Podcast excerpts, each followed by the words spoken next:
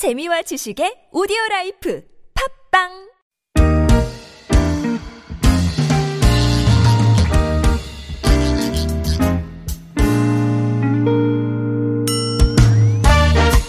서울 속으로 2부 시작해 보겠습니다. 월요일은 공동주택 상담과 자영업자 여러분을 위한 상담 번갈아서 진행합니다. 오늘은 공동주택 상담 김태근 변호사와 함께 하시는 날. 김태근 변호사 인사 나누죠. 어서 오십시오. 네, 안녕하세요. 안녕하십니까. 네. 구글 플레이나 애플 앱스토어에서 TBS 앱 설치하시면 무료 메시지 실시간으로 보내실 수 있고요. 카카오톡도 TBS 라디오와 풀친 맺으시면 됩니다. 샵 0951번 단문 50원 장문 100원의 유료 문자도 이용하실 수 있습니다. 새해 지나고 변호사님하고 처음 뵙는 거예요? 네. 오늘이? 아, 그렇군요. 어, 1월 7일이 어, 월요일이었고, 첫 월요일이었고. 네. 그 다음에 이제 두 번째, 새해 들어서 만난 첫, 어, 변호사님과는 첫 시간. 네, 그렇습니다. 진짜 지금 인사드리면 좀 많이 늦긴 했는데, 네. 네. 새해 복 많이 받으시고. 네, 새해 복 많이 받으십시오.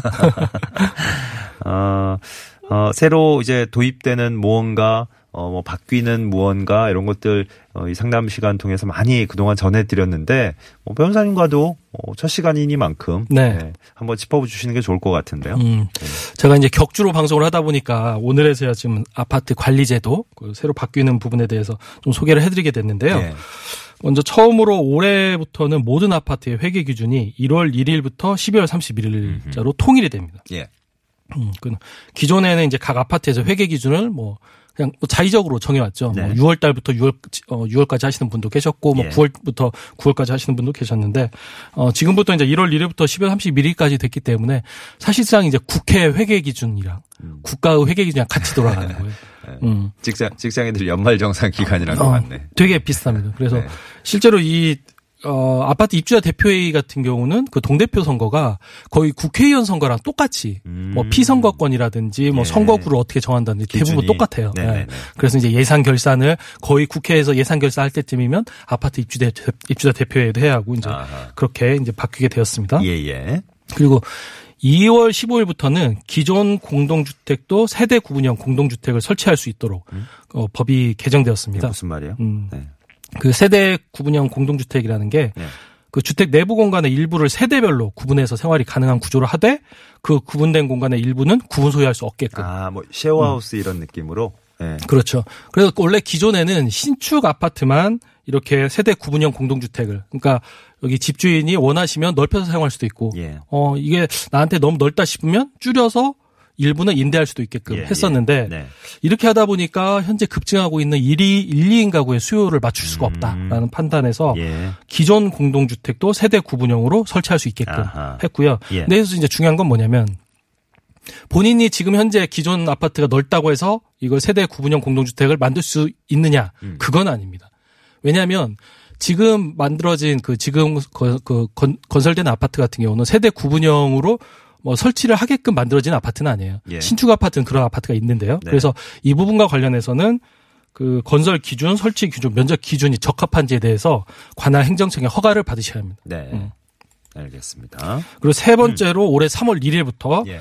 그 문콕 사고를 줄이기 위해서 일반 주차장의 폭 최소 기준이 2.3m에서 2.5m로 확대되는 주차장법 시행 규칙이 시행이 됩니다. 아, 이건 좀 있죠. 음. 진작에 좀 넓어졌어야 돼요. 그렇죠. 네, 요즘 뭐 차, 차들도 이게 커지고 네. 크기 자체도 저 이른바 문콕 사고로 인한 음. 스트레스 주차 스트레스가 엄청 이만저만이. 아닙니다. 음, 그렇죠? 뭐 문콕 테러라고도 표현을 하던데 맞아. 그래서 뭐 기존 아파트의 경우는 당장 바뀌는 건 없어요. 왜냐하면 이제 새로 이제 신축 아파트부터 이게 적용이 되기 때문에 예. 어, 하지만 이제 점진적으로는 주차장에서 이게 문콕 사고는 좀 없어질 것으로 예, 판단이 되네요. 예, 예, 그랬어야죠. 자, 뭐, 뭐 이게 표현이 좀 그렇지만, 어, 우리가 살펴볼 만한 예, 네. 흥미롭다 이러면 이제 법조인의 시선으로 보시는 음. 거고, 그죠? 네. 이런 대법원 판결이 또 확정 음. 판결이 나온 게 있어서 음. 또 하나 짚어주신다 그러네요. 음. 이게 그 층간소음 사 층간소음 발생 시에 경찰권은 어디까지 행사할 수 있는지. 음. 그러니까 그동안은 저도 계속 방송을 통해서 말씀드린 건데 사실상 층간소음은 아파트 내부의 입주민 간 문제이기 때문에 사적으로 해결하든지 아니면 뭐 관리사무소 입주자 대표회의를 해- 통해서 원만하게 해결하시는 게 좋다라고 말씀을 예. 드렸습니다. 네네. 근데 이와 관련해서 최근에 대법원 판결이 하나 선고가 됐습니다. 어떤 사건이었어요? 좀 사례를 먼저 소개해 예, 드릴게요. 예. 그 빌라 3층에서 살고 있는 A 씨가 밤 12시까지 잠을 자기 어려울 정도로 음악을 크게 틀어서 이웃에게 피해를 입히고 있는 상황이었습니다. 아, A 씨가 음악을 그렇게 크게 틀고 그렇죠, 있었던 그렇죠. 거예요. 예, 예. 그래서 이제 그 이웃의 신고로 경찰이 출동하게 되었고 경찰이 몇 차례 문을 열어 열어달라 요청을 했습니다. 예. 근데 A 씨가 거절한 거예요. 문 안 열어주시고. 그렇죠. 예. 문을 안 열어주고 계속 음악은 틀어놓고. 예. 그러니까 이제 이에 대해서 경찰은 어떤 마땅한 방법을 찾다가 음. 그 집의 전원을 차단을 시켰습니다. 아 전기를 네. 껐어요. 네. 전기를 끄면 이제 음악이 안 나오고 네. 안 나올 수밖에 없는 거죠. 네. 그러니까 이에 흥분한 A 씨가 흉기를 들고 나와서 경찰에게 휘두르는 오. 사건. 와 이건 좀 극단적이었다. 네. 예. 그러니까 이에 대해서 검찰이 A 씨를 상대로 예. 특수 공무집행 방해죄로 기소를 했습니다. 예. 일단 먼저 공무집행 방해죄라는 거는 경찰의 정당한 공무집행을 방해했다는 거고요. 예. 그리고 이제 여기서 특수 공무집행 방해라는 거는 음. 위험한 물건을 이용해서 공무집행을 아. 방해했다라는 네네. 취지입니다. 예. 근데 이에 대해서 1심에서는 유죄를 인정하고 징역 어, 실형 8월을 선고했습니다. 예. 그런데 부산지방법원 항소심 2심 재판부는 노래를 자정에 노래를 크게 틀었다고 해서 경찰이 A 씨 집에 전원을 차, 어, 차단한 것은 적법한 직무집행이 아니라고 판단해서 어. 무죄를 선고했어요. 어, 공무집행 방해는 해당이 안 된다 이 얘기군요. 음, 그러니까 적법한 공무집행이 되어야 그거에 대해서 그렇지, 방해했을 그렇지. 때 어. 공무집행 방해가 되는데 이거는 적법한 공무집행이 아니다라고 판단한 겁니다. 1심에서는 실형 8개월 이제 실형 선고가 됐는데 2심에서 무죄 선고가 됐고 그럼 이제 확정 판결이 나왔다 그랬잖아요. 3심 대법원 판결은 대법원 판결은 확정 판결은 아닙니다. 참고로 어, 이제 확정 판결이 아니라고 하면 어. 이쪽을 좀 아시는 분은 결론이 어떻게 났을지 아, 예, 예, 예. 아실 것 같은데 예. 대법원의 입장은 자정에 가까운 한밤중에 음악을 크게 켜놓거나 소리를 지르는 것은 음. 경범죄 처벌법에서 금지하는 인근 소란행위에 해당한다. 아, 그런데 네. 이러한 상황에서 경찰관들이 눈앞에서 벌어지고 있는 범법 행위를 막고 음. 주민들의 피해를 예방을 했으나 예. A 씨가 소란 행위를 멈추지 않아서 전원을 차단한 것은 음. 경찰의 적법한 직무집행이다. 라고 이제 하면서 항소심을 파기했습니다. 아, 다시 돌려보낸 어, 거군요. 그래요. 다 네. 돌려보내서 네. 어 지금 이제 A 씨에 대해서는 다시 항소심이 예. 열릴 예정이고요. 네. 근데 이제 이 판결이 의미가 있는 게 뭐냐면 예. 그동안은 이제 아파트 이웃 간 소음이나 흡연 문제로 지속적인 분쟁이 발생하고 있을 때 이걸 이제 개인 간에만 문제를 해결했을 때 예. 이때 그러면 공권력인 경찰의 개입 범위는 어디까지가 가능한지 이게 문제가 됐었는데 음. 네. 지금 대법원에서는 당장에 현실적으로 제3자에게 이웃에게 피해가 입히는 상황이 발생하고 있는 경우에는 예. 경찰이 개입할 수 있다라는 네. 취지로 제가 아는 선에서는 최초로 판결한 사안입니다. 아, 그래요? 네. 예. 그러니까 뭐 음악 크게 들어, 들어가지고 이웃들이, 어우, 저, 소음 피해를 호소하고 이럴 때, 경찰에 이제 알렸을 때, 음. 경찰이 어디까지, 어떻게 대처할 수 있는가. 음. 어, 요, 저, 기준이 좀 그동안은, 어, 상당히 이제 경찰이, 이, 경찰 입장에서 본다면 소극적이었는데. 그렇죠, 예. 그렇죠. 음. 이제 좀 적극적으로 개입할 수 있는 여지가 생긴 거네요. 그렇습니다. 어, 어. 근데 이와 관련해서 또 이렇게 방송을 하면 또 오해하시는 분이 있어서 조금 더 참고 삼아 설명을 드리면 예를 들어 그 출동, 그러니까 신고 당시에 경, 그 층간 소음의 피해가 끝난 상황이에요. 그러니까 보통은 일방적으로 층간 소음이 쿵쿵쿵쿵 하지 이게 계속 되지는 않잖아요. 보통 그리고 이제 10시, 11시 넘으면 조용해지고. 네, 네. 근데 이 사안 같은 경우는 12시까지 경찰이 출동 당시까지만 해도 계속 그 음악이 틀어지고 있는 상황이었어요. 그리고 이제 경찰을 경찰 여러분들을 대동해서 그 소음 피해에 대한 얘기를 했는데도 그렇죠. 네, 전혀 뭐 어, 개의치 않고 그렇습니다. 음. 어, 그대로 이제 소음을 유발하고 예, 이런 그래- 문제가 좀 계속 됐었죠. 그래서 이- 이런 사안에서 지금 핵심은 뭐냐면 경찰이 이렇게 개입할 수 있는 권한은 현재 그런 행위가 계속되고 있어야 한다라는 게 전제가 좀 있어야 합니다. 근데 음, 예. 그게 만약 끝난 상황에서 경찰을 부르시면 예. 경찰분들은 실제로 하실 게 없어요. 음. 어, 거기까지는 좀 참고를 해주시기 바랍니다. 네. 아주 아주 현실적인 면에서 네. 뭐 그럴 수밖에 없는 게 또 실제로 일어났던 사건을 바탕으로 해서 네. 지금 판결이 나오고 있는 거니까 네. 예, 그 사례를 소개해 주셨습니다. 공동주택 상담 용원님 사연부터 한번 보겠습니다. 아파트 13층 살고 계시대요. 바로 아래층에 어, 새로 이번에 이사를 오셨는데 베란다에서 창문을 열고 담배를 피우고 있어서 연기가 바로 저희 집 창문으로 들어와서 세탁물에도 냄새가 벨 정도입니다. 참다 못해서 그 집을 한번 방문도 해봤어요. 베란다에서 담배를 피우지 말 것을 얘기해봤지만 별 소용이 없었습니다. 관리사무소에 얘기해봤는데 입주자들끼리 원만히 해결하세요. 라고 얘기를 합니다. 좋은 해결책 어떻게 구할 수 있을지 음. 물어보셨습니다. 음, 사실 이 질문을 받아보면 한 3년 전에 이 방송을 하면서 층간소음 관련해서 방송을 했던 약간 그때가 생각이 나요. 음. 그러니까 3년 전쯤에는 이제 층간 소음에 대해서 마땅한 대책이 없다 보니까 지금은 많이 구체화된 상황인데 예. 그러니까 층간 흡연과 관련해서도 참 이제 지금 이 질문을 받으면 그런데 일단은 층간 흡연과 관련해서는 그 작년 2월 9일부터 그 공동주택 관리법에 새로운 조항이 들어갔습니다. 예. 층간 그 소음과 관련해서 어, 유사한 조항이 들어갔고요.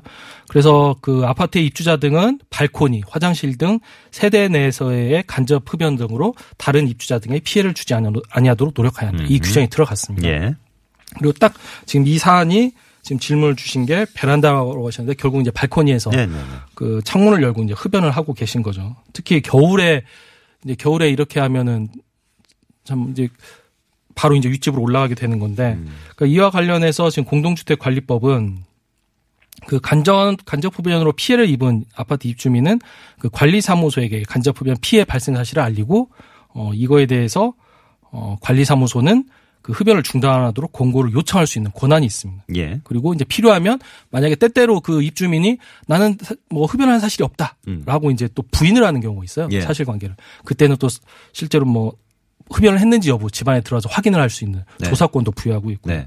그리고 이제 이런 뭐 담배를 피, 어, 피웠다고 흡연을 했다라고 의심을 받는 입주자들은 관리사무소에 공고에 협조를 하도록 어, 예. 규정이 있습니다. 예. 그리고 이제 이와 관련해서 관리사무소는 뭐 아파트 입주민을 상대로 그 간접 흡연의 예방, 분쟁의 조정 등을 위해서 교육도 실시할 수 있고 아니면 뭐 자치적인 조직을 운영을 해서 분쟁의 조정을 할 수도 있고요. 음.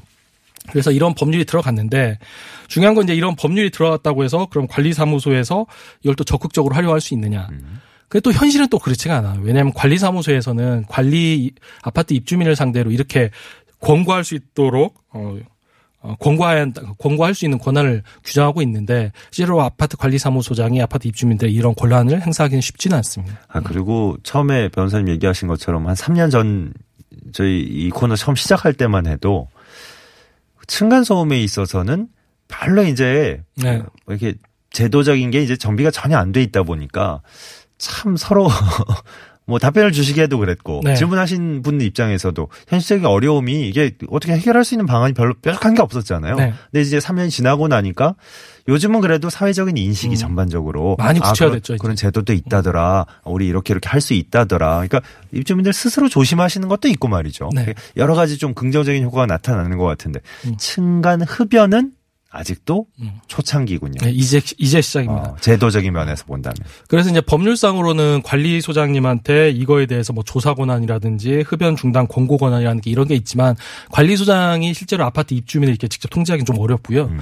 이 부분과 관련해서는 가능하면 그 아파트 입주민 자치 조직에서 좀 행사하시는 게 나아요. 예, 왜냐하면 입주민과는 좀 대등한 관계이기 음. 때문에 입주민들이 직접 통제를 해주시고 네. 만약에 이제 이와 관련해서 아파트 입주자 대표회의 또는 아파트 자치 조직을 통해서 이 층간 흡연에 대해서 이의를 제기를 했음에도 불구하고 아무런 또 해결책이 안 나온다. 그럴 경우에는 필요에 따라서는 중앙공동주택관리 분쟁조정위원회 아, 조정 예. 신청을 한번 해보시는 예, 것도 예. 타당할 것 같아요. 네. 어, 그래서 이거 수수료 만 원이면 되니까 예. 지금 음, 용인 오리역 근처에 있습니다. 네. 한번 알아보시면 좋을 것 같고. 근데 만약에 이와 관련해서도 조정 신청을 했는데도 불구하고 상대방이 응하지 않는다. 어, 어. 어. 이렇게 나오면 최후의 수단으로는 결국은 어, 부득이하게 그 아. 우리 집에 우리 네. 가족의 건강을 침해한다는 이유로 흡연 중지 가처분 또는 정신적 피해를 이유로 손해배상을 청구하실 수는 이제 있을 것으로 판단이 돼요. 최후의 수단으로. 최후의 네네, 수단으로. 최후의 음. 수단으로. 어. 아 근데 앞에 뭐 대법원 판례에도 소개해 주셨. 요거랑 뭐 약간 다르게 생각하실 수도 있겠지만 혹시나 그러면 너무 이런 피해가 심하다. 음. 지금 지금 연기가 막 올라오고 있다. 음. 그러면 경찰 여러분을 대동해서 음. 한번 이제 방문을 할 수는 없나요?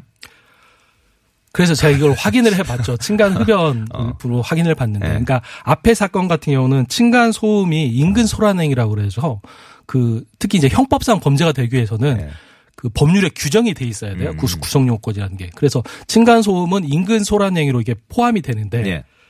제가 층간 흡연을 경범죄 처벌법에서 한번 찾아봤는데 딱히 뭐가 없어요. 없어요. 아. 아. 그래서 과연 이 층간 흡연을 또 현행 범죄로 볼 수 있을 것이냐. 이제 이게 또 약간 쟁점이 될 수 있고 마땅히 처벌할 조항이 없구나. 그렇죠. 네. 그래서 지금 현재 상황으로는 이 층간 흡연을 가지고 경범죄로 처벌할 수 있는 규정은 없어서 네. 앞에 제가 소개해드린 사건처럼 경찰이 직접 음. 층간 흡연을 막기 위해서 개입을 하는 아마 그러기는 쉽지 않을 것으로 판단이 됩니다. 알겠습니다. 네.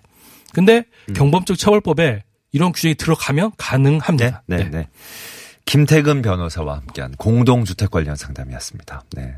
어, 공동주택 상담 새해 첫 시간에 네. 아주 의미 있는 얘기들 오늘 많이 나눠본 것 같아요. 감사했습니다. 네, 감사합니다. 서울시 공동주택관리지원센터 02-2133-1218번, 1219번 두 대 전화 평소에 이용하실 수 있습니다. 네, 박상민 씨 싱글 앨범 나왔네요. 어, 박상민의 시간이 흘러 오늘 끝곡으로 전해드리면서 서울 속으로 물러갑니다. 오늘 하루 종일 미세먼지 예, 좀 대비 잘 해주시고요. 내일 아침에 다시 뵙겠습니다. 고맙습니다.